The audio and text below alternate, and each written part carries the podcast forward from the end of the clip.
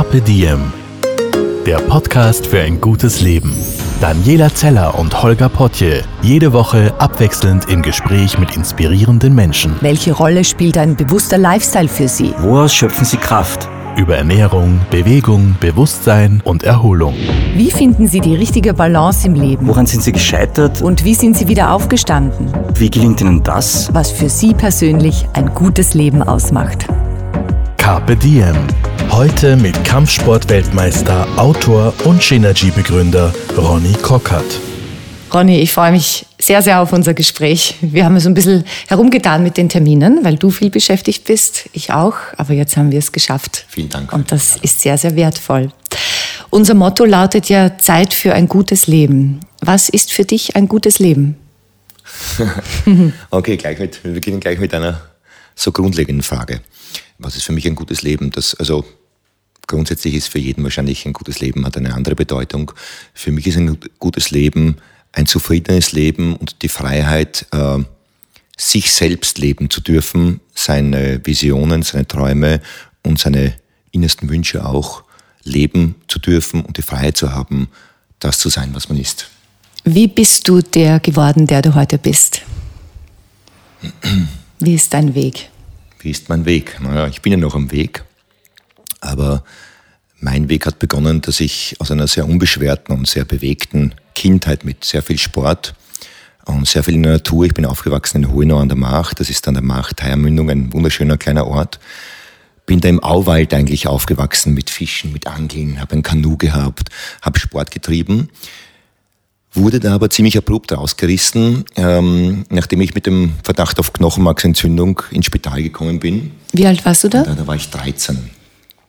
Und da ich glaube, zwei Monate in absoluter Bettruhe verbracht habe und dann im Anschluss ähm, absolutes Sportverbot bekommen habe. Ich kann mich erinnern, ich habe einen Arzt gehabt, der hat mir damals gesagt, naja, vielleicht Billard wäre noch eine Möglichkeit, aber mit Sport wird es wohl nichts mehr werden. Ähm, das war für mich natürlich schockierend, weil ich äh, so bewegt auch gelebt habe und ständig im Wald herumgelaufen bin und Fußball gespielt habe, Tennis und äh, was ich was alles. Ähm, und dann durfte ich mich nicht mehr bewegen, konnte äh, bin sehr viel gelegen natürlich, musste in die Schule gehen mit so einem Rollwagel, kann ich mich erinnern, wo man, wo ältere Leute mal ihren Einkauf nach Hause getragen haben. Da musste ich meine Schulsachen drinnen verstauen und ähm, wurde zum ziemlichen Außenseiter, mich sehr zurückgezogen damals und äh, das war auch die Zeit, wo ich begonnen habe, mich zu faszinieren für die Kampfkünste, für die asiatischen. Warum? Äh, Was hat dich da so hingezogen zu diesen diese Kampfkünsten? Stärke, dieser Spirit, diese innere Stärke, diese innerste Kraft. Natürlich, ich habe mich selber sehr schwach gefühlt, sehr ähm, im Ausland diese Kraft der Samurai, dieser Samurai-Spirit, diese, diese geistige Stärke und, und, und ähm, dieses Selbstbewusstsein auch, äh, das hat mich fasziniert und da habe ich alles zum Thema verschlungen äh, und habe die Dinge auch immer gleich ausprobiert, natürlich sehr äh, behäbig, weil ich ja durch diese lange Pause viele Bewegungen wieder neu lernen musste. Es hat in dieser Zeit, wo ich da ruhig gestellt war, hat sich der Körper ja auch sehr stark verändert. Mhm. Äh, in der Pubertät er ist gewachsen. Und als ich mich dann wieder bewegen durfte, ging das irgendwie nicht mehr. Ja, ich kann mich erinnern, äh, ich war im Fußballspielen sehr, sehr gut und dann bin ich auf der Ersatzbank gesessen im Turnunterricht. Die Bewegungen, ich war nicht mehr in meinem Körper. Mhm. Und da habe ich dann begonnen, wie gesagt, äh, alles zu verschlingen zum Thema Kampfkunst, Zen, Taoismus die Dinge auch auszuprobieren und habe mich da, und das war dann auch meine Rettung, weil diese Auwälder meiner Heimat äh, gleichzeitig auch so ein Rückzug, ein Leo für mich waren. Denn äh, ich habe damals beschlossen, so, ich werde jetzt Kampfkünstler, ich werde ein Krieger, das wird mein Weg. Aber ähm, in den, Im nördlichen Weinviertel hat das natürlich ja, nicht sehr großen Anklang gefunden. Es gab und wahrscheinlich keinen zweiten, der auch auf diesem zweiten, Wege war. Und da, war, da waren solche Ideen natürlich jetzt, da war man solchen Ideen gegenüber nicht sehr offen. Äh, aber im Wald, und äh, das war wirklich äh, das war wirklich für mich ein magischer Ort. In diesen Auwald, da konnte ich mich zurückziehen, da konnte ich trainieren, konnte ich meditieren, konnte ich meine Übungen machen. Ich konnte mir dort aber auch meine eigene Wirklichkeit erbauen, die mir keiner zerstören konnte. Ich kann mich erinnern, ich habe dort trainiert, habe Kampfkunstturniere äh, gekämpft in Gedanken, habe Siegerehrungen ähm, nachgestellt, nachgespielt und habe mir da meine eigene Wirklichkeit ein bisschen er, äh, erbaut, die mir niemand zerstören konnte. Ähm, Interessanterweise sind die Dinge dann auch genauso eingetreten, wie ich, wie ich sie damals erträumt habe. Habe dann eben dort begonnen zu trainieren, hatte dann auch einen älteren Freund, der mich da ein bisschen unter die Fittiche genommen hat und mich trainiert hat. Und ähm, habe dann irgendwann begonnen, auch in einem Verein zu trainieren. Das Taekwondo hat mich am meisten fasziniert, weil die Beintechnik so spektakulär war und weil ja die Knochenmarksentzündung im Bein genau mein, meine Schwachstelle mhm. war. Habe dann im Verein äh, begonnen und habe alles dem untergeordnet. Für mich war das alles das Training. Ich habe trainiert, äh, wann immer ich konnte. Ähm, bin ins Training gefahren, habe meine ganze mein Gymnasium habe ich im Zug sozusagen gelernt. Das war alles äh, zweitrangig. Was zählte, war mein Training, war diese Übung und diese Faszination eben für den Spirit der Kampfkunst. Bin dann auch später natürlich in den Leistungssport gekommen, Wettkämpfe, Turniere, das hat mich fasziniert. Habe dann begonnen, zum Turniere zu, äh, zu kämpfen, habe mich dann irgendwann 1992 fürs Nationalteam qualifiziert, fürs österreichische im olympischen Taekwondo. Das war damals schon ein weltweit sehr großer Sport. Äh, bin dann kann mich erinnern, zum ersten Mal nach New York geflogen, in den Madison Square Garden, da einmarschiert bei der Weltmeisterschaft. Äh, und das war das, was ich wollte. Da habe ich trainiert und Wettkämpfe bestritten und konnte durch diese Wettkämpfe eben äh, sehr viele Länder auch bereisen. Äh, in Asien habe ich gekämpft, in Amerika und habe diese Zeit auch immer dazu genutzt, äh, gleichzeitig dort auch zu trainieren, mir andere Kampfkünste anzuschauen und äh, habe sozusagen diesen Spirit gelebt.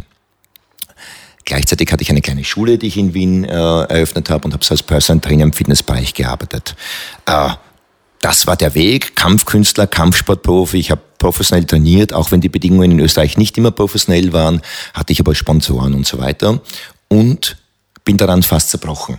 Warum? Ich bin daran zerbrochen, weil ich mich oder weil ich irgendwann bemerkt habe, wie weit ich mich eigentlich von diesen ursprünglichen Movens, von meiner Vision des glorreichen äh, Kriegergeistes, des edelmütigen Kriegers entfernt habe. Ich habe nur mehr gekämpft. Also dass äh, du warst mehr im, im körperlichen Teil zu Hause, im Außen und dieses Spirituelle ist in, in, in, nach hinten getreten. Nach hinten getreten, nicht nur bei mir, sondern auch in meinem Umfeld. Ich hatte Trainer, für die war das, das ganze Spirituelle war nur ein, ein, ein unnötiges Beiwerk. Was zählte, waren Medaillen. Ich hatte Sponsoren, für die zählten Erfolge. Ähm, ich kämpfte, da geht man auf die Kampffläche im Vollkontaktkampf, zeigt jeden, wie, wie mutig man ist und wie stark man ist, obwohl man eh meistens die Hose voll hat, ehrlich gesagt. Aber man spielt das eben und spielt diese Rolle dann natürlich auch im Leben weiter, im Alltag weiter. Man kämpft überall, man muss überall sein Ego sozusagen beweisen. Äh, ich kann mich erinnern, ich war damals 23 hab in, oder 24, habe beim US Open Bronze gewonnen damals, bin nach Hause gekommen und habe mir gedacht, da fühlt man sich unsterblich. Äh, und dieses ständige Kämpfen und dieses ständige Ego, anderen zeigen müssen, wie stark man ist und ähm, wie gut man ist, das, äh, wie gesagt, spielt man natürlich auch im Alltag. Hat dich weiter. das härter gemacht? Das hat mich einerseits härter gemacht, äh, nicht im positiven Sinne, sondern eben verkrampfter. Und das hat dazu geführt, dass ich überall gekämpft habe. Nicht im Alltag und überall dagegen muss es, sondern wirklich tatsächlich auf den Kampfflächen gekämpft habe und auch außerhalb. Ich war ständig in Schlägereien verwickelt. Mhm. Äh, weltweit, ja, äh, und fühlte mich natürlich immer als Opfer, weil ich ja nie begonnen habe. Also du hast dich provoziert gefühlt, hast reagiert, ja. Das, das läuft subtiler ab, ja, aber ich habe nie die Schlägerei begonnen, aber natürlich durch den Habitus und durch die Körpersprache und durch diese grundlegende Einstellung, äh, durch diese inneren Widerstände ruft man natürlich all jene auf den Plan, die das gleiche Problem haben. Mhm. Und da hat es oft gekracht und da bin ich heute noch dankbar, dass da nichts passiert ist. Das heißt, ich habe die Kampfsportarten kennengelernt als ein Sport, hart, bam, Medaillen. Auf der anderen Seite muss ich auch ehrlich sagen, das, was mich so fasziniert hat, der Spirit, der wurde eben auch gelebt in so einer esoterischen Blase, in so einer Asia-Poesie, wo Leute sich in asiatischen Trachten hüllten und da irgendwie schöne Bewegungen ausführten und Kalendersprüche rezitierten, äh, aber nicht kämpfen konnten. Ja, und das war wiederum nicht dein Programm. Das war wiederum nicht mein Part. Nein. Äh, das waren, da wurden Techniken trainiert und haben Leute, die, die sich noch nie dem Thema gestellt haben und haben Techniken trainiert, die in der Selbstverteidigung nie anwendbar waren. Ja, ich habe da in Kursen trainiert, wo ich mir gedacht habe, äh, waren die eigentlich noch nie bei einem Zeltfest am Land oder einer Schlägerei. Das funktioniert nicht. Ja. Das ist eine Schöngeistigkeit, die zwar ähm, sehr edelmütig klingt, aber nicht funktioniert und auch nicht das ist. Ähm, aus dieser Frustration und aus diesem daran zerbrechen ist dann äh, irgendwann der Wunsch gereift, da was zu verändern. Wie hat sich denn das geäußert? Weil du gesagt hast, du wärst fast dran zerbrochen. Hat sich das körperlich geäußert oder, oder psychisch mental? Körperlich natürlich wird man immer härter, man wird immer starrer, man verletzt sich immer öfter, man äh, ist oft krank und mental wird man halt auch immer starrer, immer steifer, äh, kämpft überall, muss überall sein Ego einbringen, muss sich überall beweisen äh, und, und, und, und ist ständig in Konflikten. Ja, und du hast gemerkt, damit geht es dir einfach nicht gut, macht dich nicht glücklich. Damit geht es mir nicht gut, bin ständig in Konflikten äh, gefangen und wollte da raus. Und was hast du dann verändert? Ich habe dann begonnen, mich rückzubesinnen auf das, was mich am Anfang so fasziniert hat, die Philosophie des Zen und die Philosophie alter Kriegskünste.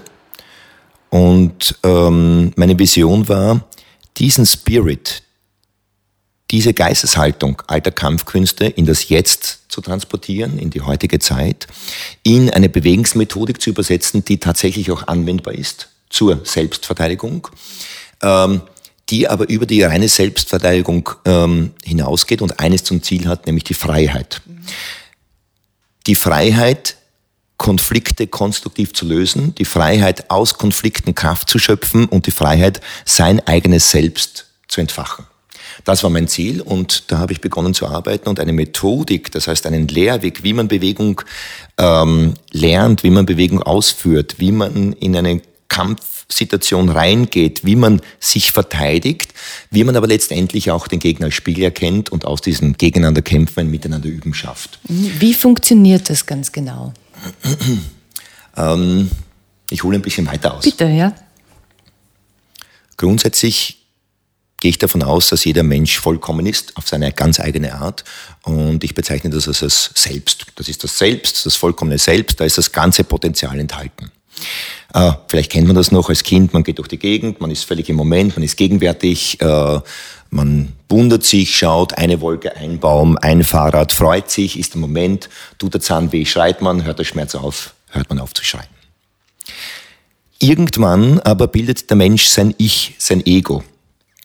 Das ist auch wichtig. Ja? Wenn man ein Ego hat, schaut man am Spielplatz auch durch die Finger. Äh, man bildet sein Ego und packt in dieses Ich natürlich all jenes herein, was Applaus mit sich bringt. Das heißt, das eigene Ego ist natürlich abhängig, was gut ankommt und abhängig vom sozialen Umfeld, von der Gesellschaft. Dann sagt man, ich bin so und so, ich bin so und so, ich bin so und so und bildet sein Ich ein kleiner Ausschnitt der Vollkommenheit. Mhm. Denn alles, was nicht in dieses Ich passt, das verdrängt man, das unterdrückt man, das schaut man nicht an, drängt in den, wie es C.G. Jung ja beschrieben hat, in den sogenannten Schatten. Das heißt, dieses Ego, dieses Ich ist ein kleiner Ausschnitt unseres vollkommenen Selbst und hat einen großen Feind. Das Nicht-Ich, das Du. Denn das Ego, das Ich existiert ja nur aus dieser Abgrenzung vom Nicht-Ich und muss da krampfhaft dagegenhalten, um sein zu können. Und du meinst damit, der Feind des Du ist, weil man sich beginnt zu vergleichen, weil, weil man, man, Neid entwickelt, weil man versucht, etwas besser zu machen als der genau, andere. Genau, dann geht man durch die Welt und dann ist es nicht mehr eine Wolke, ein Baum, sondern mein Baum, dein Fahrrad, mein, dein, ich, du. Man trennt sich ab und definiert sich auch über diese Trennung. Das ist für mich persönlich der erste große Konflikt, der sich dann später im Leben spielend fortsetzt. In der Pubertät, wer bin ich? Man bildet sein Ich noch mehr. Äh, später im Erwachsenenalter, es geht immer ich, du, ich, du, mein, dein. Das ist für mich die Grundlage des Konfliktes. Mhm. Shinichi nimmt diesen Konflikt und stellt sich diesen Konflikt. Das ist ganz wichtig, denn die Kampfkunst, und es gibt natürlich verschiedene Wege auch, ja, zur eigenen Selbstfindung, aber die Kampfkunst ist für mich noch immer ein ganz kraftvoller und für mich persönlich noch immer der stärkste Weg, weil es, weil man, weil man tatsächlich und direkt in den Konflikt reingeht. Man stellt sich mhm. einen Konflikt, der andere, du, und geht in diesen Konflikt rein. Das bedeutet, du akzeptierst auch diesen Konflikt als Tatsache, also der darf sein, aber ja. es geht darum, wie überwinde ich ihn mhm, und wie, genau. wie komme ich wieder weg von diesem Vergleichenden hin zu, ich lebe mich und du darfst dich leben Richtig. und auf dieser Ebene können wir einander begegnen. Richtig, das ist ein ganz wichtiges Thema, denn ähm, der Konflikt darf nicht nur sein, sondern muss natürlich auch sein, denn die Überwindung des eigenen Egos oder des eigenen Ichs, wie es oft in spirituellen Schriften beschrieben wird, heißt ja nicht, dass man kein Ego und Ich haben darf. Äh, man braucht ein Ego, man hat viele Egos, viele Rollen. Ich habe ein Ich als Vater, als Lehrer, als Freund und so weiter. Äh, aber das sind wie Hüte, die ich mir aufsetze. Das bin nicht ich als Ganzes. Das sind gewisse Rollen, die man spielt, gewisse Egos, die braucht man auch. Das ganze Leben äh, heißt, sich entscheiden zu müssen. Ja, du hast mich vorhin gefragt, trinkst du Tee oder Kaffee? Äh, was soll ich jetzt sagen? Äh, alles, ja. Also so diese, diese, diese rosarote Blase, wo man sagt, alles ist gut, alles Liebe. Äh, um sich im Alltag zurecht, zurechtzufinden, muss man sich entscheiden. Das ganze Leben besteht auch aus Entscheidungen, ja, äh, aus dieser Polarität. Wichtig ist nur, diese Illusion dahinter zu erkennen und dass diese Entscheidung eben subjektiv ist und dass es ich ein, eine Illusion ist des Ganzen selbst. Äh, und so gehen wir in diesen Konflikt rein und nützen diesen Konflikt als Kraftquelle. Im ersten Schritt erkenne dich selbst, da geht es um die Innenschau, da geht es einmal um uns selbst, da widmen wir uns der Meditation, finden die Gegenwärtigkeit, schauen den Körper an, wie bewegt sich der Körper, wo sind Verspannungen, wo sind Fehlhaltungen, wie bekommt man diese Leichtigkeit wieder, weil ja, Kraft in unserem Denken immer mit Krampf und äh, Leistung immer mit Entbehrung gleichgesetzt wird. Äh, in unserem Training aber Kraft auch gleichzeitig mit Entspannung und Leistung immer auch mit Leichtigkeit gleichgesetzt werden muss. Die Leistung entsteht aus der Leichtigkeit, die Kraft entsteht aus der Entspannung. Äh, ähm, da geht's um dieses, um diese, das kennt man so als Selbstverbesserung heutzutage. Ja, da geht's um die Fitness, da geht's um die mentale Kraft, da geht's um die Gegenwärtigkeit und so weiter. Erkenne dich selbst, der erste Schritt. Im zweiten Schritt widmen wir uns der Selbstverteidigung, erkenne den Gegner. Denn auch wenn man selbst an sich selbst, wenn man an sich selbst arbeitet, von den Mitmenschen kann man das nicht immer erwarten. Man ist ständig mit Angriffen konfrontiert und das sind jetzt keine körperlichen Angriffe unbedingt, hoffentlich zumindest, ja, aber auf ganz subtilen Ebenen wird ständig versucht, den eigenen Freiraum einzuschränken. Also mit Blicken, mit Blicken, mit einem gewissen mit Tonfall. Abwertungen, ja, das kennt man nicht schon als Kind, diese Abwertungen auch, das schaffst du nie, das kannst mhm. du nicht, das hat es noch nie gegeben. Bist du dir so wirklich sicher, dass das das Richtige für dich genau, ist? Ja, genau. Nein, du musst was Ordentliches machen ja. und so weiter, ja. Und da ist es wichtig, sich auch selbst verteidigen zu lernen nicht abgrenzen zu lernen, sondern verteidigen zu lernen. Und verteidigen hat oft weniger mit Widerstand zu tun, als vielmehr mit Kraft nützen. Und da üben wir eben tatsächlich die Selbstverteidigung, die darauf abzielt, die gegnerische Kraft zu nutzen, die Angriffe ins Leere laufen zu lassen und, wenn Leib und Leben bedroht ist, auch sich effektiv verteidigen zu können. Mhm. Übrigens ein ganz wichtiges Thema, ähm, weil der Begriff der Resilienz gerade so modern ist. Dieses Hinfallen und wieder aufstehen, genau, dieses, diese äh, Kraft mit aus sich zu schöpfen. umgehen können, mit Abwertungen umgehen zu können, mit Enttäuschung umgehen zu können und der Begriff oft mit Widerstandsfähigkeit äh, übersetzt wird oder definiert wird. Das ist es für mich nicht. Für mich bedeutet resilient sein oder ähm, äh, diese Fähigkeit weiterzugehen, äh, äh, zu entfesseln, hat viel mehr mit äh, Durchlässigkeit zu tun. Ähm, durchlässig gegenüber Abwertungen, gegenüber Angriffen, die abgleiten zu lassen und seinen eigenen Weg weiterzugehen. In dem Moment, wo man versucht, Widerstände aufzubauen, kostet das natürlich wieder Kraft mhm. und gibt ja den anderen auch wieder Kraft und äh, Balance. Viel effektiver ist es, äh, durchlässig zu sein. Und resiliente Menschen zeichnen sich oft dadurch aus, dass sie eben genau die gleichen Abwertungen und Enttäuschungen erfahren, aber diese an sich abgleiten lassen und ihren Weg weiterverfolgen, weich sind. Dieses weiche Prinzip ist ganz ein essentielles Prinzip in den Kampfkünsten. Äh, man sagt oft, ja, weich, das ist für Weichlinge, für Weiche, ja, ich will das Harte, ich will das Harte. Aber in Wirklichkeit ist das weiche Prinzip, wo man die Kraft nützt, an sich abgleiten lässt, das einzig effektive und smarte Prinzip auch, vor allem dann, wenn man davon ausgeht, dass der Gegner körperlich überlegen ist. Ja, also das Kraftvolle entspringt der Weichheit und, und dem Sanftmut. Mhm. Wenn, wenn der Körper weicher wird, koordinierter wird, was ja. macht das mit dem Inneren? Naja, Körper und Geist bilden immer eine Einheit und ähm, die Art und Weise, wie man sich bewegt, spiegelt immer die Art und Weise, wie man denkt und umgekehrt. Und äh, eine natürliche, harmonische Bewegung, eine weiche Bewegung in Balance spiegelt immer auch und bringt immer auch diese geistige Entspannung, diese Gegenwärtigkeit und diesen Fluss mit sich. Ja, Wel und, mhm. und, welche Rolle spielt der Atem? Denn das, du hast mir schon mal in einem mhm. früheren Gespräch erzählt, wie wichtig in deiner Technik ist dieser Atemfluss, dass der Atem mhm. niemals stockt. Das fand ich wahnsinnig spannend. Der Atem, Atem äh, spielt ganz eine essentielle Rolle und der Atem ist auch das beste Beispiel für das zugrunde liegende Prinzip unseres Trainings. Das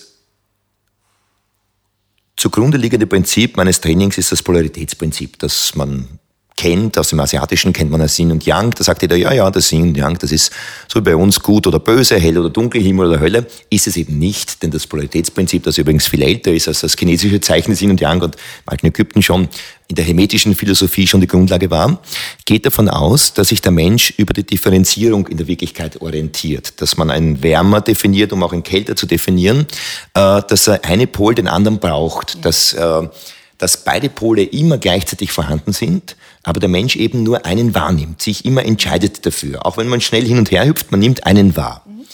Äh, die Einheit sozusagen oder das Selbst besteht immer aus zwei Polen, die auf den ersten Blick gegensätzlich sind, bei genauen Hinsehen aber einander perfekt ergänzen. Also das Alleinsein braucht das in Gesellschaft sein, das Weiche braucht das Harte, Richtig. die Trauer braucht die Freude, die Freude braucht auch mal Phasen der Traurigkeit, Richtig. um sichtbar zu werden. Das Einatmen braucht das Ausatmen.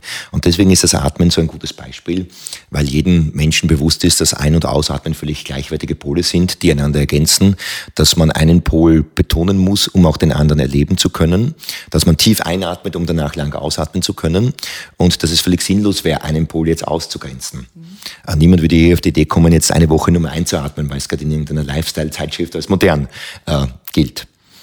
Genauso wie man sich dann am Boden winden würde, aber vor lauter Schmerzen, weil man jetzt eine Woche nur mal einatmet und äh, das irgendwann nicht mehr überleben würde, winden sich viele Menschen heutzutage am Boden, indem sie Teile ihrer Persönlichkeit ausgrenzen, nicht zulassen.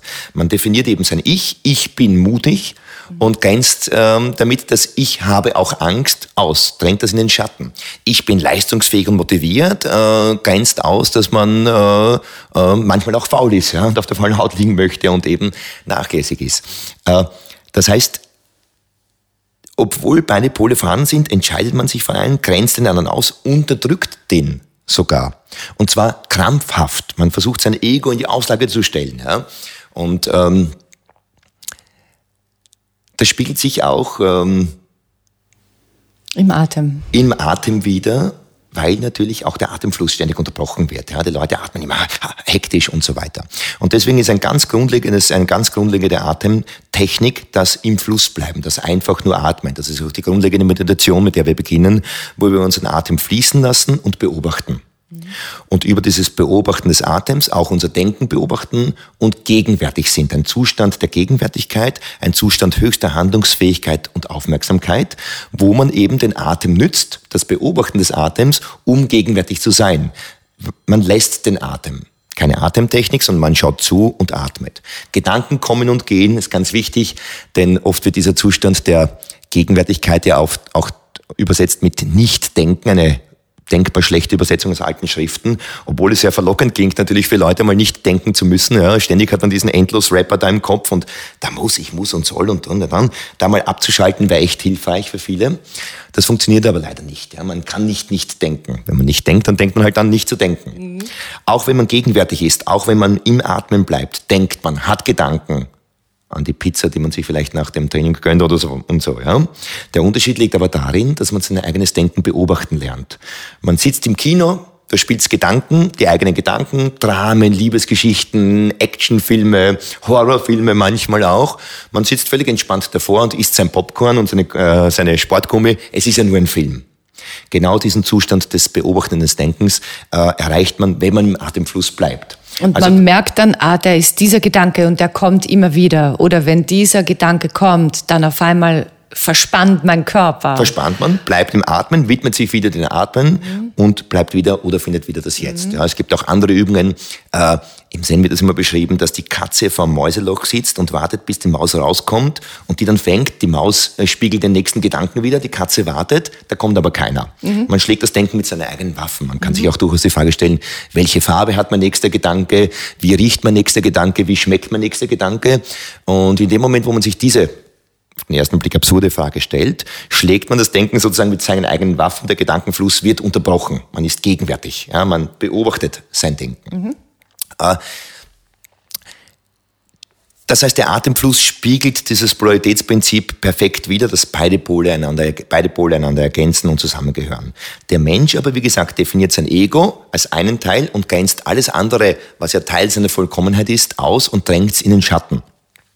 Wenn ich da kurz ein bisschen ausholen darf, dann liegt mir das am Herzen, dass das ja schon in unseren Märchen, die wir so als Kinder vorgelesen bekommen, ja, ganz großes Thema ist. Also du meinst, die, das ist die Gute, das ist der Böse, das der ist die Hexe, das ist die Prinzessin, die gute ja, Schwester, die böse Schwester. Die gute Schwester, die böse Schwester und ähm, dann auch in der Handlung. Der Prinz, der edle Prinz, steigt hinunter in die Höhlen des Drachen. Der Drache, die Höhlen spiegeln das Unterbewusste wieder, tötet den Drachen mit dem Speer, kommt raus und heiratet, alle applaudieren ihn und er heiratet dann die schöne Prinzessin. Mhm. Das heißt, dieser Drache steht für diese unterbewussten, unterdrückten Seiten, die man nicht haben darf. Aber wenn man der Prinz sein will, dann muss man darunter, unterdrückt die, tötet ihn und dann äh, werden einem alle zujubeln und die Prinzessin wieder heiraten. Äh, in der asiatischen Philosophie schmücken Dämonen viele Tempel und Dämonen werden dort als hilfreiche Freunde angenommen, die einen durch schwere Zeiten helfen. Äh, Dämonen, die für diese Schattenseiten, für diese verdrängten Bewusstseinsbereiche stehen, werden als Freunde akzeptiert, als Helfer, die einen immer wieder hinweisen auf den eigenen Weg.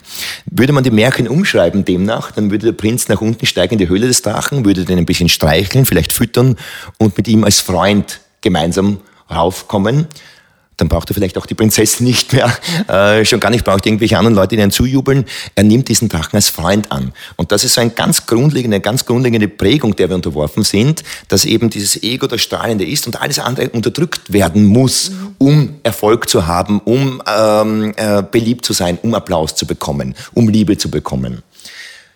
Die Kampfkunst aber, so wie jeder spirituelle Weg übrigens, zielt immer darauf ab, sich genau mit diesen Dingen zu beschäftigen, sich mit genau den Schattenseiten des eigenen Selbst zu beschäftigen, weil dort, dort liegt das volle Potenzial begraben.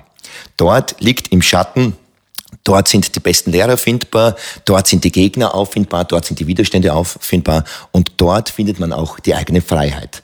Das heißt, ein spiritueller Weg Shinnoji als Kampfkunst, auch andere spirituelle Wege fordern immer den Mut, sich mit diesen Schattenseiten zu konfrontieren. Ich unterscheide Wege und Wegeln. Wegeln sind für mich so ein paar happy-peppy äh, Dinge, wo man halt am Wochenende lang jetzt Bolognese durch die Gegend hüpft und irgendwelche positiven Glaubenssätze rezitiert, die man am nächsten Tag eh schon wieder vergessen hat äh, und immer das Positive sozusagen rausholt. Ein Weg fordert immer den Mut, sich zu konfrontieren mit dem äh, Schlimmsten und äh, grausigsten Gegner überhaupt mit sich selbst, mit seinen eigenen verdrängten Schattenseiten da reinzugehen, da diesen steinigen Weg zu gehen, sich damit zu konfrontieren, sich mit den eigenen Schattenseiten, mit den eigenen Dämonen anzufreunden, die zu füttern, die als Freund reinzuholen, um so sein volles selbst und sein volles Potenzial zu entwickeln. Wann ist dir das klar geworden, dass das so wichtig ist, sich eben diese kleinen Ungeheuer anzuschauen und draufzuholen? Naja, in dem Moment, wo ich an diesen Ego, wo ich an diesen Kampf, wo ich überall gekämpft habe, dagegenhalten wollte, überall kämpfen musste sozusagen und mich dann besonnen habe, dieser grundlegenden Philosophie, die mich damals als Jugendlicher und Kind so fasziniert hat, warum ich eigentlich begonnen habe den Taoismus, dem Zen, diesen grundlegenden Spirit, der immer davon ausgeht, äh, dass man sich konfrontiert mit sich selber, dass man äh, selber der stärkste Gegner ist. Ja. Welche Schattenseiten hast du bei dir gefunden? Möchtest vielleicht einen, ein Ungeheuer nennen? Wo du sagst, naja, ja, das war eine echte Erkenntnis. Naja, da, gibt, da gibt's da gibt's, gibt's viele, das ist eine sehr persönliche Frage, da jeder seinen persönlichen Weg, da gibt's ja viele und ich habe als Kind und Jugendlicher auch äh, einige Schattenseiten ähm, kennengelernt und durchdrungen, aber äh, ganz grundlegend geht's da eben um all das, was man verdrängt, eben um dieses Kämpfen müssen, um dieses mhm. sich beweisen müssen, mhm. äh, um dieses dagegenhalten müssen, was immer ein Zeichen innerer Unsicherheit auch ist und, und innerer Zweifel dann, ist. Oder du akzeptierst, dass es da diese Unsicherheit gibt und du schaust dir an, an, woher kommt kommt die? Was bräuchte die, damit sie du nimmst gehen kann? an, du nimmst den äußeren Widerstand an.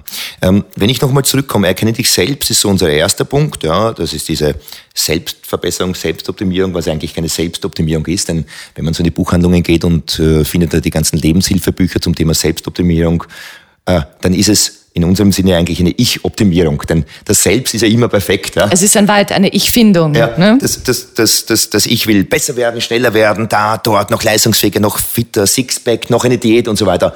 Das Selbst sitzt entspannt da drüber und sagt, ich bin eh vollkommen. Ja? ja. Ähm, der zweite Schritt, erkenne den Gegner, die Selbstverteidigung, mhm. ganz ein wichtiger Punkt, sich verteidigen zu lernen auch.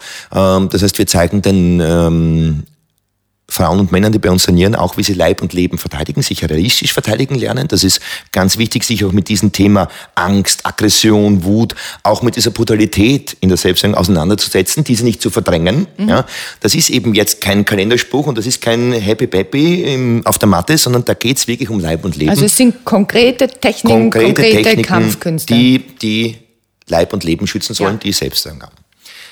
So, jetzt könnte man sagen, naja, das Shinji ist super. Zuerst lerne ich ein bisschen, wie ich besser wäre, wie ich gegenwärtiger bin, wie ich meinen Körper besser bewege, wie ich fitter werde. Fitnesstraining ist auch ganz wichtig bei uns, dieses sportwissenschaftliche Körpertraining natürlich.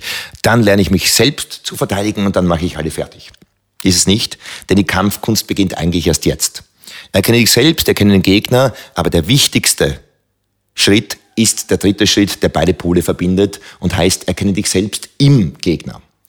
Denn in dem Moment, wo du erkennst, dass jeder äußere Gegner, jeder äußere Widerstand immer nur einen inneren Widerstand spiegelt, liegt es an dir, in deiner Macht und in deiner Freiheit, diesen Widerstand aufzulösen und zu überwinden. Mhm. Und da beginnt die Kampfkunst, wo, wo der Gegner, der äußere Gegner, der äußere Widerstand als Spiegelbild eines inneren Widerstandes empfunden wird, dieser Widerstand aufgelöst wird und so der äußere Gegner, der äußere Konflikt, die inneren Schatten zum Lehrer werden, zum Lehrer, die uns auf den Weg führen zur eigenen Selbstfindung, zum eigenen Selbst, zur Freiheit. Ich möchte ganz konkret noch darauf eingehen. Das ja. würde also bedeuten, wenn ich ein Thema habe mit einer Kollegin im Büro mhm. und wenn die kommt, werde ich leicht aggressiv mhm. oder denke mir, bah, die tut mir immer irgendwas zu Fleiß. Mhm. Dann besteht die Kunst darin, nicht zu sagen, ja, diese blöde Kollegin und wie könnte die sich ändern, damit wir kooperieren mhm. können, sondern den Schritt zu gehen und zu sagen, aha, was triggert sie? Mhm. Welcher Anteil von mir steckt in ihr, mhm. weshalb sie dieses oder jenes mhm. auslöst? Und was kann ich verändern, damit unser Zusammensein sich verändert? Richtig. Ähm es liegt mit Sicherheit an einem selbst, denn jeden Menschen regen ja andere Dinge auf. Ja? Also wenn es etwas absolut Objektives gäbe, würden ja jeden die gleichen. Ja? Aber es hat jeder so seine, mhm. seine Dinge, die ihn aufregen. Ja, in so einem Fall im Alltag ähm, sollte man in drei Schritten vorgehen. Zuerst sollte man definieren, was regt einen Menschen auf. Ist es Arroganz? Ist es Aggression? Ist es Unpünktlichkeit? Was regt mich wirklich auf? Mhm. So, dann zu erkennen, dass dieses Aufregen, dieser Konflikt, dieser Widerstand immer ein Spiegel eines inneren Widerstandes ist. Und dann, und das ist ein wichtiger Schritt, äh, sich die ehrliche Frage stellen, was könnte ein Mensch, denn ganz, ganz wichtig, wenn, ich, wenn mich jetzt Aggression bei anderen aufregt, wenn mich Angst bei anderen aufregt, wenn mich Unpünktlichkeit bei anderen aufregt, dann kann ich mir nicht selber Aggression zugestehen oder Unpünktlichkeit zugestehen. Das ist so trivial, das funktioniert ja nicht. Ich wehre mich ja dagegen. Ja? Also dieses, sei doch selber ein bisschen aggressiver, das funktioniert nicht. Ähm, man muss schon einen Schritt weitergehen. Man muss sich nämlich, und das erfordert sehr viel Mut, man muss sich die ehrliche Frage stellen, was könnte ein Mensch, der diese Eigenschaft, die mir so verhasst ist, besitzt, Positives Konstruktives an dieser Eigenschaft haben. Mhm. Das ist nicht immer leicht und wenn es einen selbst betrifft, ist es ganz gut, wenn man sich da Hilfe sucht. Mhm. Ja? Also die Kollegin, die so fordernd ist und pushy ist, ja. könnte ich sagen, das ist aber gut, denn es bringt mich selbst weiter könnte ein Mensch, der aggressiv ist, vielleicht zielstrebig seinen Weg gehen? Ja. Könnte ein Mensch, der auf mich arrogant wirkt, vielleicht selbstbewusst sein und das, was er kann, gerne auch zur Schau stellen? Oder könnte ein Mensch, der auf mich faul wirkt, mich lehren, dass es auch wichtig ist, auch auf die Balance zu achten? Was könnte der, was könnte der Positives haben? Ja? Mhm. Ein Mensch wirkt auf dich faul, das regt dich auf. Äh, könnte ein Mensch, der faul ist, aber sich einfach frei mit seiner Zeit umgehen, sich Ruhe gönnen, sich nicht fremdbestimmt hetzen? Ja. Äh, und wenn man sich dann, wenn man das definiert, und wie gesagt, es ist wichtig, sich Hilfe zu suchen, das müssen andere für auch, also Freunde zu fragen auch, ja, was könnte, oder äh, Profis, denn selber kann man das oft sehr schwer äh, beantworten. Aber wenn man diese Eigenschaft dann definiert hat, wenn man diese Eigenschaft, das Konstruktive mal gesehen hat und sich dann die Frage stellt, sollte ich nicht auch beim Thema Aggression zielstrebig meinen Weg gehen, ohne ständig auf alle Rücksicht nehmen äh, zu müssen. Beim Thema Arroganz sollte ich nicht auch stolz sein auf das, was ich kann, das viel öfter auch zur Schau stellen. Ja? Beim Thema Faulheit sollte ich nicht auch manchmal mich einfach gehen lassen und nicht fremdbestimmt dadurch hetzen. Ja? Dann kann man diese Frage immer mit Ja beantworten. Mhm. Und dann löst man diesen Konflikt auf. Es regt einen nicht mehr auf. Mhm. Wichtig, äh, man wird dadurch aber nicht zum Spielball aller anderen. Ja? Denn das heißt nicht, dass man jetzt alles da in Liebe hinnimmt und jetzt da in Liebe und alles ist rosarot, ich liebe alle und lass mir alles gefallen, dass man nicht alles gefallen lässt. Man kann sehr wohl auch seine Grenzen setzen. Man kann sehr wohl auch sagen, äh, das möchte ich nicht. Es regt einen nur nicht mehr auf. Mhm. Am Beispiel der Unpünktlichkeit. Wenn mich Unpünktlichkeit aufregt, äh, furchtbar aufregt, dann sollte ich mir die Frage stellen, was könnte jemand, der unpünktlich ist, vielleicht Konstruktives haben? Okay, das ist relativ einfach und trivial. Vielleicht könnte der einfach frei mit seiner Zeit umgehen und nicht ständig fremdbestimmt seinen Kalender folgen. Sollte ich das nicht auch manchmal? Ja, sollte ich. Es regt mich nicht mehr auf. Trotzdem werde ich mich vielleicht von Kollegen und Mitarbeitern, die unpünktlich sind, trennen. Mhm. Meine Handlung ist aber völlig situationsbezogen, meiner Verantwortung im Beruf hin. Es regt mich nicht mehr auf, ich nehme es nicht mehr persönlich. Das heißt, in dem Moment, wo man das erkennt, heißt das nicht, dass man alles hinnimmt. Man kann sich sehr wohl abgrenzen. Man kann sagen, mit aggressiven Menschen umgebe ich mich nicht so gern, ja, dann, aber es regt dann nicht mehr auf. Es es fördert keinen Widerstand mehr, es fordert keine Ressourcen mehr, es schwächt einen nicht mehr. Aber du erkennst Man es und du entscheidest dich dann zu handeln, entweder bleiben oder gehen und genau. somit bist du nicht mehr das Opfer der Umstände, genau. sondern bist wieder handlungsfähig. Genau, du bist selbstbestimmt, handlungsfähig. Mhm. Das ist der dritte Schritt. Erkenne dich selbst mhm. im Gegner. Und dann, in dem Moment, wo man das erkennt, wird jeder Konflikt zu einem Weckruf, wird jeder Konflikt zu einer Chance, seine eigene Persönlichkeit zu erkennen im Spiegel. Äh, wird jeder Konflikt zur Kraftquelle, die man nutzen kann. Man kann ja gegeneinander kämpfen, man kann auch miteinander kämpfen, man kann ja auch für etwas eintreten, für etwas kämpfen.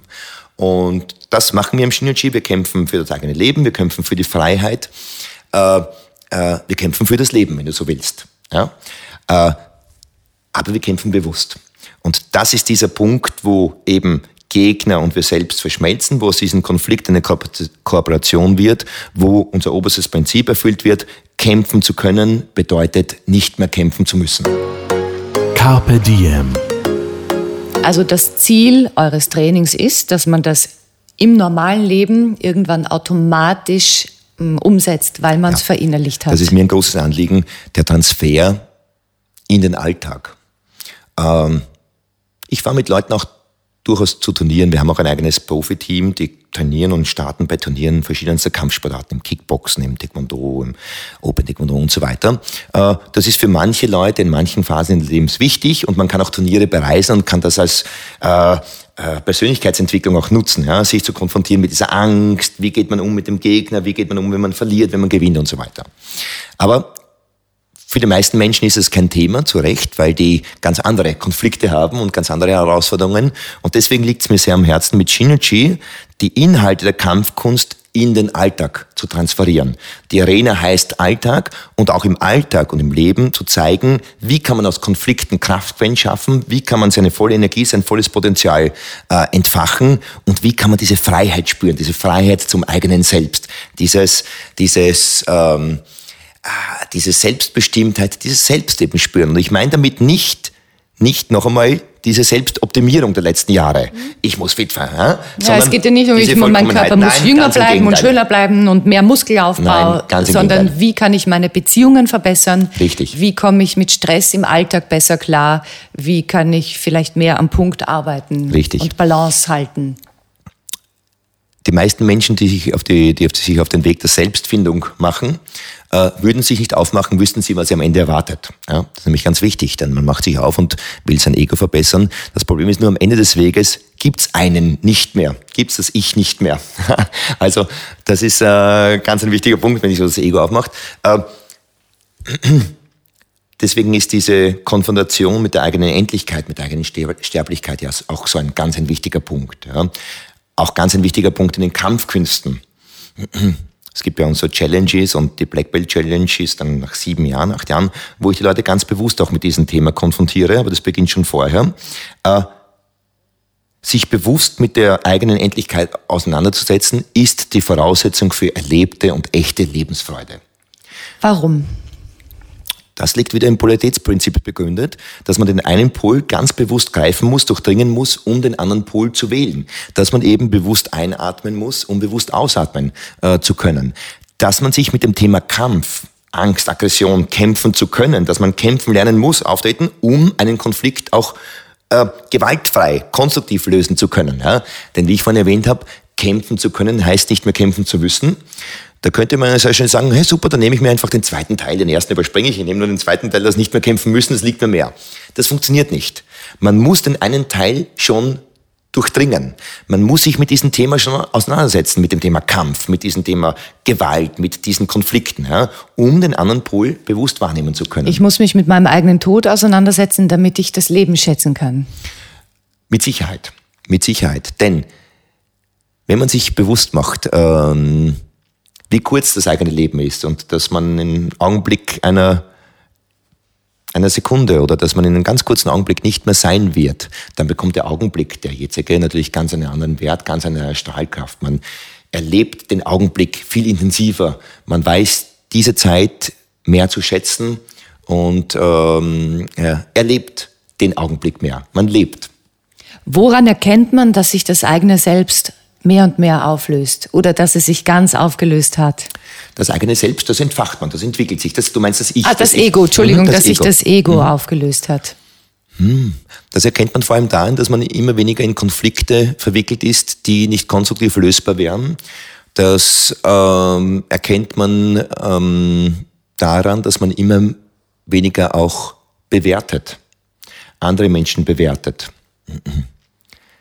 Der Meistergrad oder der Schwarzgurt in der Spiritualität ist für mich persönlich oder heißt für mich persönlich anzuerkennen, dass jeder Mensch in jedem Moment seines Lebens sein Bestes gibt. Das klingt leicht gesagt, ist aber sehr, sehr schwer, ja. Vor allem, wenn es einen selbst betrifft und vor allem bei den Miesebetern, bei den Gapfelstangen, bei all den Dingen, die man nicht so hat, ja anzuerkennen, dass jeder Mensch in jedem Moment sein Bestes gibt. Und das geben kann, was er gerade zu geben in vermag. In dem Moment geben kann. Mhm. Ja. Äh, das heißt nicht, dass man alles gut findet, das heißt nicht, dass man alles äh, da jetzt, dass man applaudiert und dass es super ist. Äh, es heißt nur, dass man anerkennt und respektiert, dass es in dem Moment für diesen einen Menschen das Einzige ist, was er machen kann. Sein Bestes. Hätte es anders gekonnt, hätte es anders gemacht.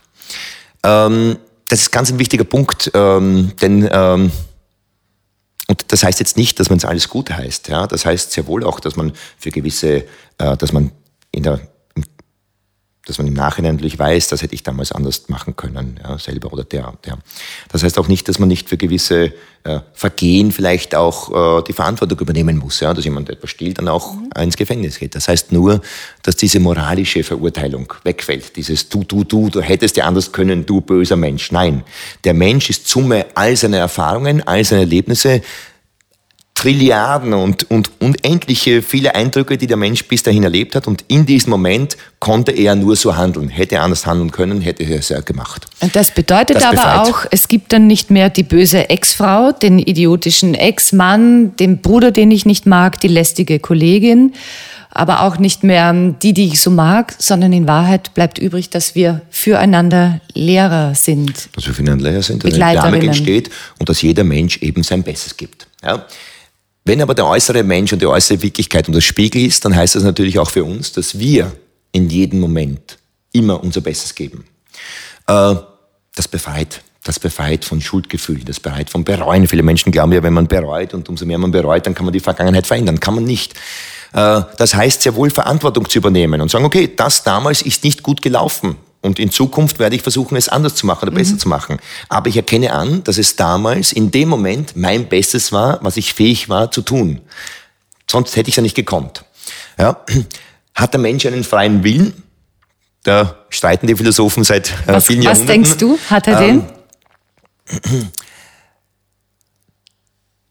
Die moderne Gehirnforschung und die moderne Dinge sagt, nein, der Mensch wird angetriggert. Das heißt, es entsteht irgendein Trigger, irgendein Reiz und du handelst völlig autonom, abhängig von Abermillionen Erlebnissen, die du schon vorher gehabt hast. Aber ja? deine Aber, Kampfkunst dient ja auch dazu, dieses autonome Verhalten zu verändern. Richtig. Aber wie komme ich dahin, dass es wirklich autonom wird? Mhm. Dass ich nicht mehr in der Früh denken muss, heute gehe ich in dieser guten, ich nenne es jetzt Shinachi-Haltung ja. durch die Welt und bewerte nicht ja. und so sondern wie kann ich das abrufen oder wie ruft es sich von alleine ab, mhm. wenn ich in einer ganz alltäglichen Konfliktsituation mhm. bin? Da haben wir eine ganz eine spezielle Methode. Das ähm, klingt ein bisschen kompliziert, ist aber dann im Training und der Anwendung ganz einfach. Ähm, Die moderne Gehirnforschung sagt eben auch, dass der Mensch angetriggert ist, dass jeder äußere Reiz eine Handlung äh, mit sich bringt, die unfrei ist, sozusagen, dass der Mensch sozusagen gefangen ist in seinen Umständen und so reagieren muss. Dass es aber ein Vetorecht gibt, eine Handlung nicht zu vollziehen. Diese Vetorecht allerdings 0,2 Millisekunden dauert, also nicht gerade eine lange Zeit. Im Shinyachi haben wir eine spezielle Methodik. Wir nennen diese Methodik aus der Vergangenheit lernen, wie wir in Zukunft die Gegenwart meistern. Diese Methodik geht davon aus, dass der Mensch ständig im Vordenken gefangen ist, dass man seine Wirklichkeit interpretiert und ständig vordenkt. Wenn das passiert, dann mache ich das. Wenn der das sagt, dann werde ich das machen. Das heißt, man plant immer vor, man nimmt die Zukunft schon vorweg. Mhm. Niemand kennt aber die Zukunft, ja, sonst hätte man schon lauter Zahlen für nächste Woche. Und so interpretiert man das, was sein wird. Interpretieren heißt, man vergleicht mit dem bereits Bekannten. Man hat einen Rucksack umgeschnallt, in diesem Rucksack äh, befinden sich alle Erfahrungen, alle Erlebnisse, die man so gehabt hat und eine Brille auf. Die Brille die Sonnenbrille ist gefärbt durch Gläser, die heißen Erfahrungen, Erlebnisse, Erwartungen. So sieht man seine Wirklichkeit, so spaziert man durch die Welt und alles, was man sieht, interpretiert man, vergleicht man mit dem, was man schon erlebt hat. Im Zen spricht man vom sogenannten Ich-Wahn, von diesem Wahn, dass alles, was man wahrnimmt, die Wirklichkeit eben immer ein Spiegelbild des eigenen Ichs ist, der eigenen Erfahrungen ist. Ziel unserer Methodik ist es, diese Brille abzunehmen und den klaren Blick auf das zu gewährleisten, was ist, auf die Wirklichkeit. Das bedeutet, ich vergleiche nicht das, was mein, mein Freund macht, mit dem, was mein Ex-Freund gemacht hat und, und habe nicht eine Reaktion, die eigentlich eine Reaktion ist auf meinen Ex-Freund, auf meinen Eine automatisierte Reaktion, die du auswendig ja. gelernt hast oder irgendwann erfahren hast, die dann aber gar nicht passt auf den jetzigen ja, genau. Freund. Weil beim Ex-Freund hat genau. vielleicht noch gepasst, jetzt aber nicht. Mhm. Ja. Oder in der Kampfkunst heißt das, man lernt eben, und das ist in traditionellen Kampfsportarten so üblich, im Karate, im Taekwondo, da lernt man gewisse Abwehrtechniken auswendig, um sie dann als Reflex abzurufen, wenn es darauf ankommt. Das funktioniert nicht. Ja, das funktioniert in selbst überhaupt nicht. Und ähm, äh, das muss man sagen, die traditionellen Unterrichtskonzepte, traditionelle Kampfkünste funktionieren in der Selbstverteidigung nicht. Funktionieren nicht gegen einen ernst gemeinten Angriff auf der Straße. Äh, funktionieren auch nicht dann im Transfer zum Alltag, ja? aber da komme ich dann später dazu. Äh, denn jeder Augenblick ist einzigartig und eine fix vorgegebene Reaktion, eine auswendig gelernte Reaktion ist völlig sinnlos, wenn jeder Augenblick einzigartig ist. Ja? Äh, wenn ich jetzt eine Bewegung auswendig lerne, eine Abwehr und der Angreifer verändert den Winkel des Angriffes nur ein bisschen, ist ein bisschen größer, kleiner, äh, greift mir von links an, dann funktioniert das eben nicht mehr. Mhm. Was zählt, ist die Eigenschaft, die Bewegung auch dem Augenblick anpassen zu können. Ja, ähnlich wie, ähm, so als würde ich den Ball zuwerfen. Du fängst den Ball.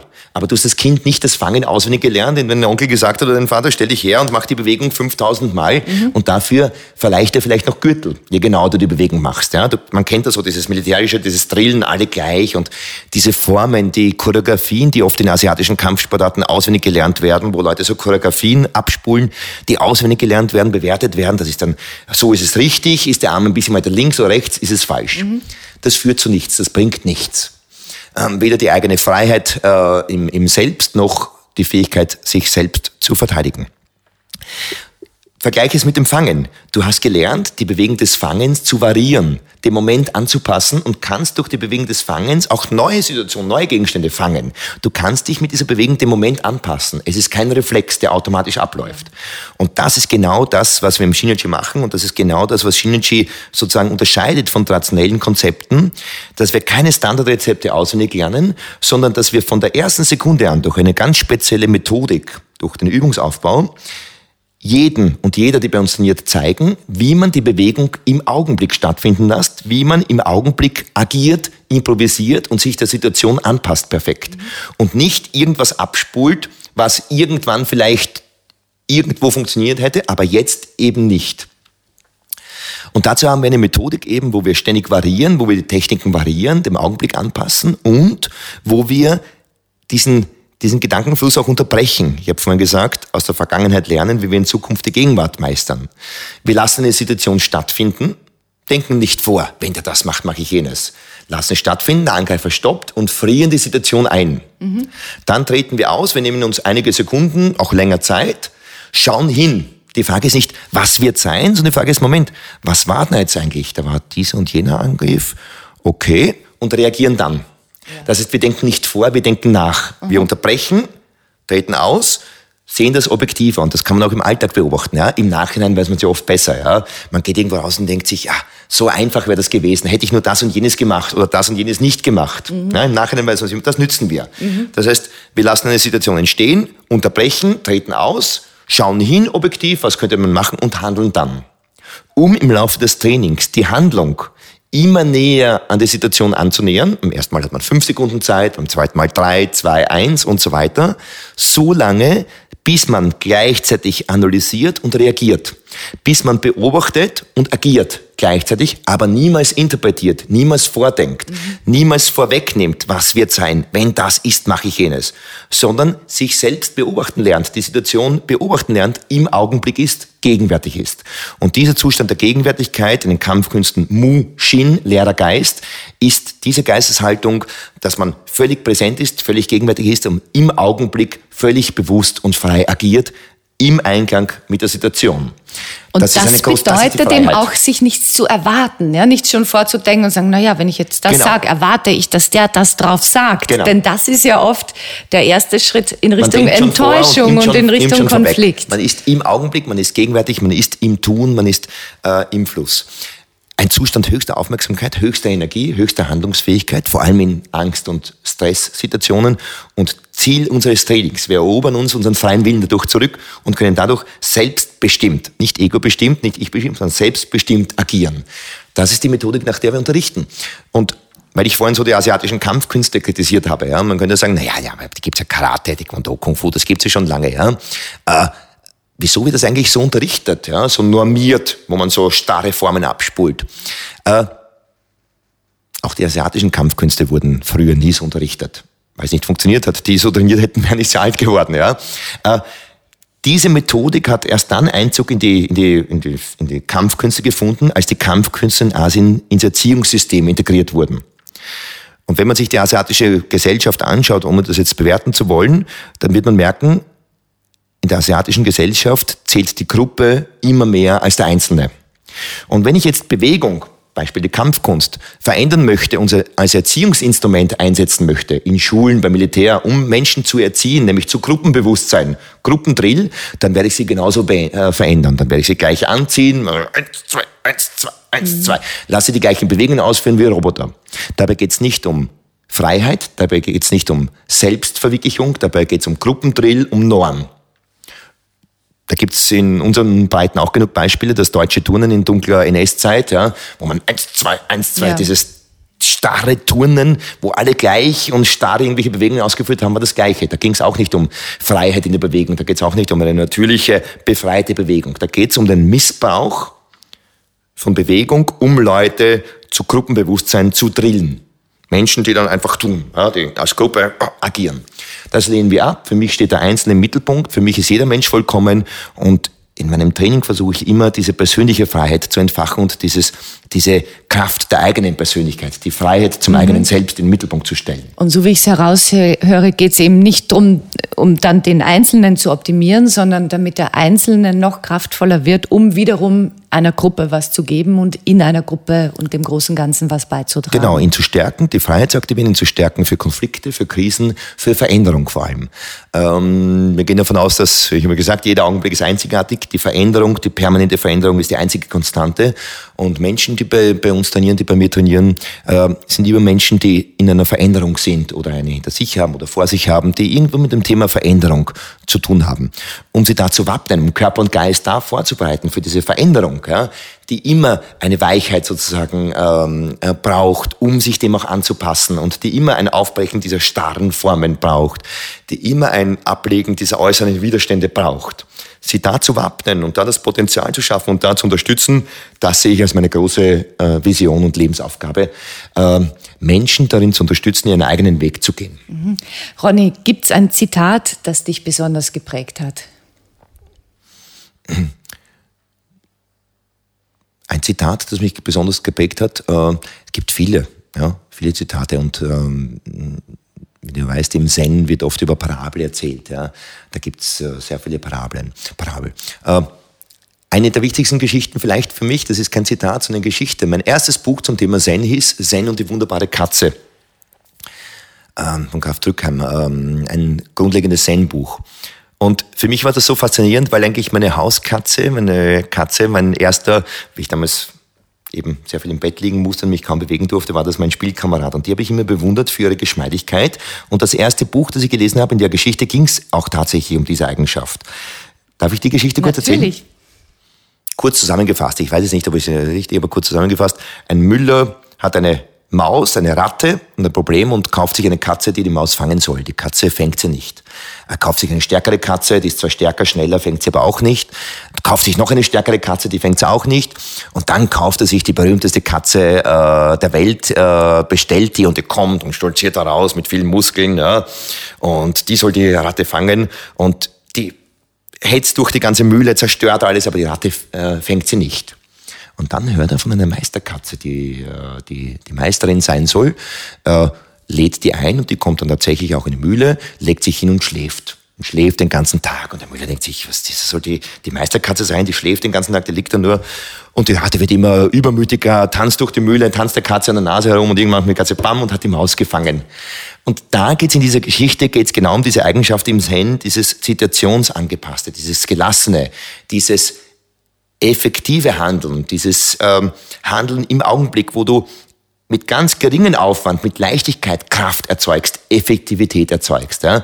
Denn Effektivität hat ja viel weniger mit Kraftaufwand zu tun, als viel mehr mit Ökonomie auch, seine Kraft auch einsetzen zu lernen. Und diese Geschmeidigkeit der Katze, die hat mich immer fasziniert, äh, auch weil ich mich selber sehr steif und holprig nur bewegen konnte. Ja? Aber diese Katze spiegelt das. Aus dieser Weichheit, aus dieser Entspannung entsteht Explosivität, entsteht Kraft. Mhm. Ja, und das ist für mich das perfekte Beispiel einer, einer, einer, einer weichen, effektiven und harmonischen Bewegung. Ja, schöne Geschichte. Dankeschön, dass du sie mit uns geteilt hast. Hast du persönlich Rituale? Also gibt es etwas, das du jeden Morgen machst, zum Mittag machst, am Abend machst, vor dem Einschlafen? Naja, ich praktiziere regelmäßig die Sitzmeditation, die Zen-Sitzmeditation, wo ich einfach nur das? sitze. Machst du es in der Früh oder Immer zwischendurch, Abend? immer zwischendurch. Das, wenn es sich ausgeht, setze ich Mhm. mich kurz hin. Also auch mal fünf Meine Minuten. Wand, fünf Minuten, Ja. zehn Minuten, manchmal auch eine halbe Stunde. Ich mache so ein Morgenritual, wo ich meine Gelenke aktiviere, wo ich ähm, meine, ähm, meine Gelenke mobilisiere, ja, ein paar Stretching-Übungen. Und ich praktiziere regelmäßig die Übung des Stehens. Das ist eine gänzlich unspektakuläre Übung, wo man sich einfach hinstellt, ja, die Arme so Man kennt das im Qigong auch als einen Baum umarmen, das ist eine Übung, die oft im Qigong unterrichtet wird, leider Gottes oft nur so als äußere Form, da in manchen Thermen stehen halt dann die Leute in der Gegend herum. Aber wenn man wirklich genau reingeht in die Übung, ist es eine Übung, wo man durch ganz subtile, kleine, feine Bewegungsänderungen, Haltungsänderungen lernt, mit möglichst wenig Kraft zu stehen, sich im Schwerkraftfeld einzuklinken. Prinzip, in dem man dann auch in der Bewegung ähm, äh, beibehält. Ja? Man lernt einfach, sich von der Schwerkraft tragen zu lassen und mit der geringstmöglichen Kraft zu stehen. Wenn man das dann auch in Bewegung überträgt, entsteht so eine Freiheit, drucklose und entspannte Bewegung. Und Äh, wie, entsteht wie lang Energie. stehst du da? Oder wie lang Ich sollte man zwischen stehen? fünf Minuten und einer Stunde. Und das Ja. machst du am Abend eher oder ist das besser anregend in der Früh, wenn man das ausprobieren möchte? Äh, das kann man machen, wann man will, ja. Aber in der Früh ist es, ist es äh, sicher auch aktivierend, weil es, auch, es gibt auch so Atemtechniken dabei und es gibt so Energiefluss dabei.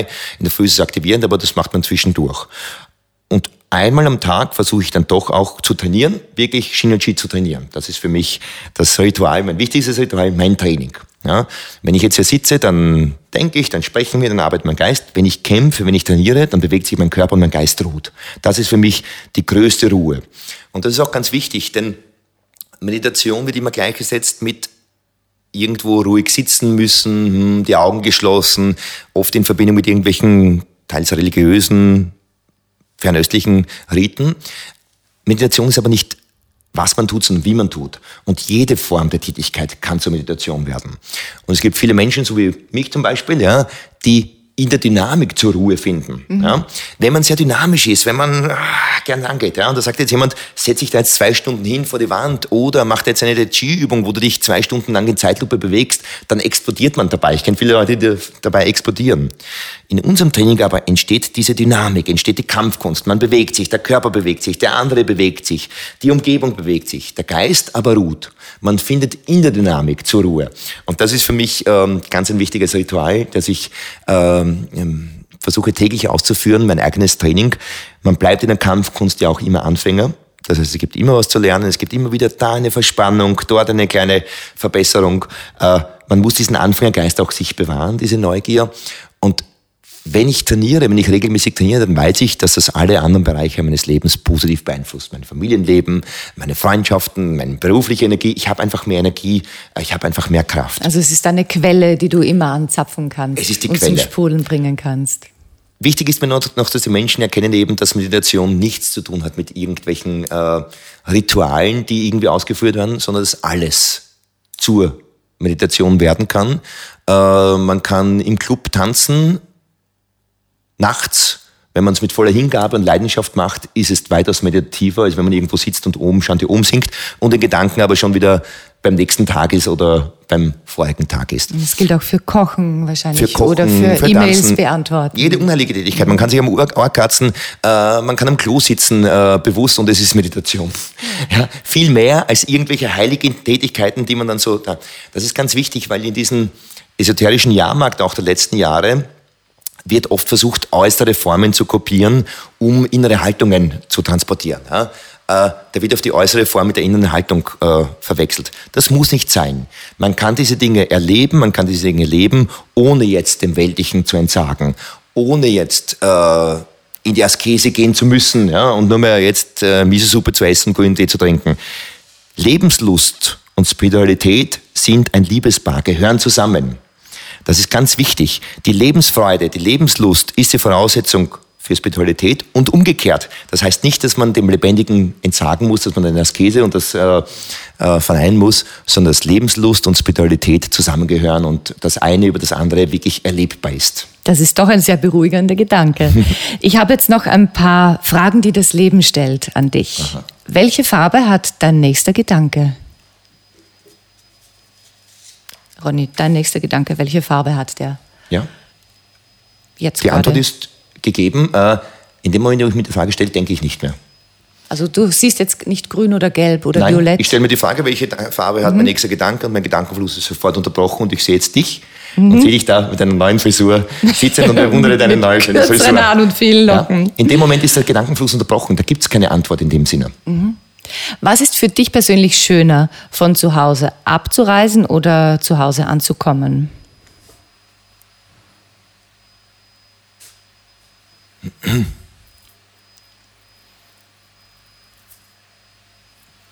Beides, weil das eine ja das andere bedingt. Wenn ich ein Zuhause habe, dann kann ich von dort wegfahren, freue mich auf das Neue. Äh, wenn ich weg war vom Zuhause, dann kann ich wieder zu Hause ankommen. Es gehört beides zusammen. Was ist der schönste Ort, an dem du jemals übernachtet hast? Übernachtet? Mhm. Oder übernachtet? Übernachtet. Zu Hause. Bei dir zu Hause in deinem Bett? bei mir zu Hause in meinem Bett, ja, der schönste Ort, der schönste Ort, ja. Die Auwälder meiner Kindheit, da erinnere ich mich noch. In den Auwäldern habe ich sehr viel Zeit verbracht und auch öfter übernachtet. Äh, das war sehr schön dort in der Natur. Dort hatte ich mein Kanu, mein Floß, dort habe ich geangelt. War den ganzen Tag da in dieser unberührten ähm, Natur, dieser Auwälder. Das war sehr schön, auch dort zu übernachten. Mhm. Was können andere von dir lernen? Hm. Äh, zu scheitern.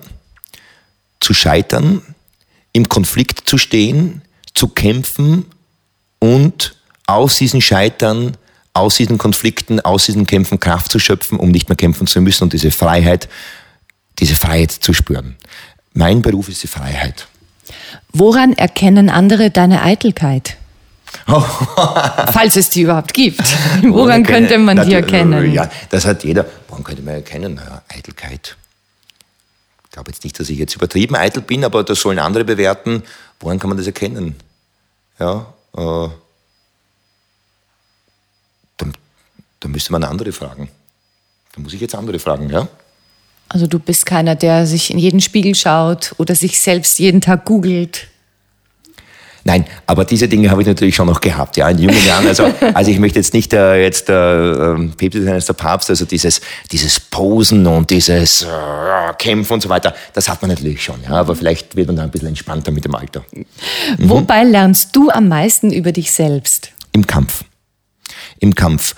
Die, äh, die Kämpfe, ob es jetzt Wettkämpfe waren, ob es jetzt äh, Trainingskämpfe sind und so weiter, mein Lehrer ist eben der Kampf. Und viele Dinge, die ich in der Methodik übersetze, die ich unterrichte, habe ich erfahren, habe ich gelernt über das Thema Kampf. Das heißt, in diesen Konflikt reingehen, den Gegner als Spiegel zu respektieren, ja, da lernt man meist. Und ich hatte sehr viele Lehrer. Der Kampf, der Konflikt war mein größter wahrscheinlich. Ich hatte sehr viele Lehrer, ich hatte sehr viele gute Lehrer. Äh, ich hatte teilweise Lehrer, die mir mehr über Zen gelehrt haben und das Wort Zen gar nicht äh, kennen oder schreiben können. Ja. Mhm. In welchen Momenten bist du absolut souverän? wenn ich trainiere, wenn ich mich bewege. Und gibt es auch Momente, in denen du so gar nicht souverän bist? Naja, äh, mit meinen Töchtern natürlich, weil meine Töchter mich mit, Augen auf, mit ihrem Augenaufschlag natürlich äh, Dann geht alles dahin. Dann geht alles dahin, dann ist alles dahin. Wenn die sagen, nein, das ist das und dann bin ich souverän und dann macht die einmal so einen Augenaufschlag, dann ist alles vergessen und dann schmelze ich dahin mit Butter. Und das ist auch wieder schön, oder? Es darf das Souveräne sein, aber diese Momente machen es dann auch wirklich mhm. aus. Und Ronny, wenn alles möglich wäre, was würdest du heute tun? das Gleiche, das ich jetzt machen würde. Das, die Frage stelle ich mir immer wieder. Das ist immer so eine Kontrollfrage, ob ich am richtigen Weg bin. Äh, wenn alles gelingen würde, was man, was ich angehen würde, wenn ich jetzt unbegrenzt auch finanzielle Mittel hätte und jetzt nicht der Ding, was ich, ich würde genau das Gleiche tun. Also das Unterrichten von Kampfkunst, das Unterrichten und diese, diese Vision, diesen Weg und auch dieses oftmalige Scheitern und so weiter als Inspiration zu nehmen. Ähm, der Beruf des Kampfkunstlehrers, das ist meine Vision und, und, und das ist das, was ich am liebsten mache und in Zukunft auch machen möchte. Ich danke dir sehr für dieses Gespräch und für danke deine dir. Gedanken, Ronny. Dankeschön. Dank. Mehr von Carpe Diem gibt es auf Soundcloud, iTunes, Google Play oder Spotify. Jetzt abonnieren und liken. Das Carpe Diem Magazin erscheint alle zwei Monate. Besucht auch unsere Social Media Portale auf Facebook, Instagram und YouTube und unsere Website carpediem.live. Carpe Diem der Podcast für ein gutes Leben. Nächste Woche Holger Potje im Gespräch mit dem Förster, Unternehmer und Baumexperten Erwin Thoma.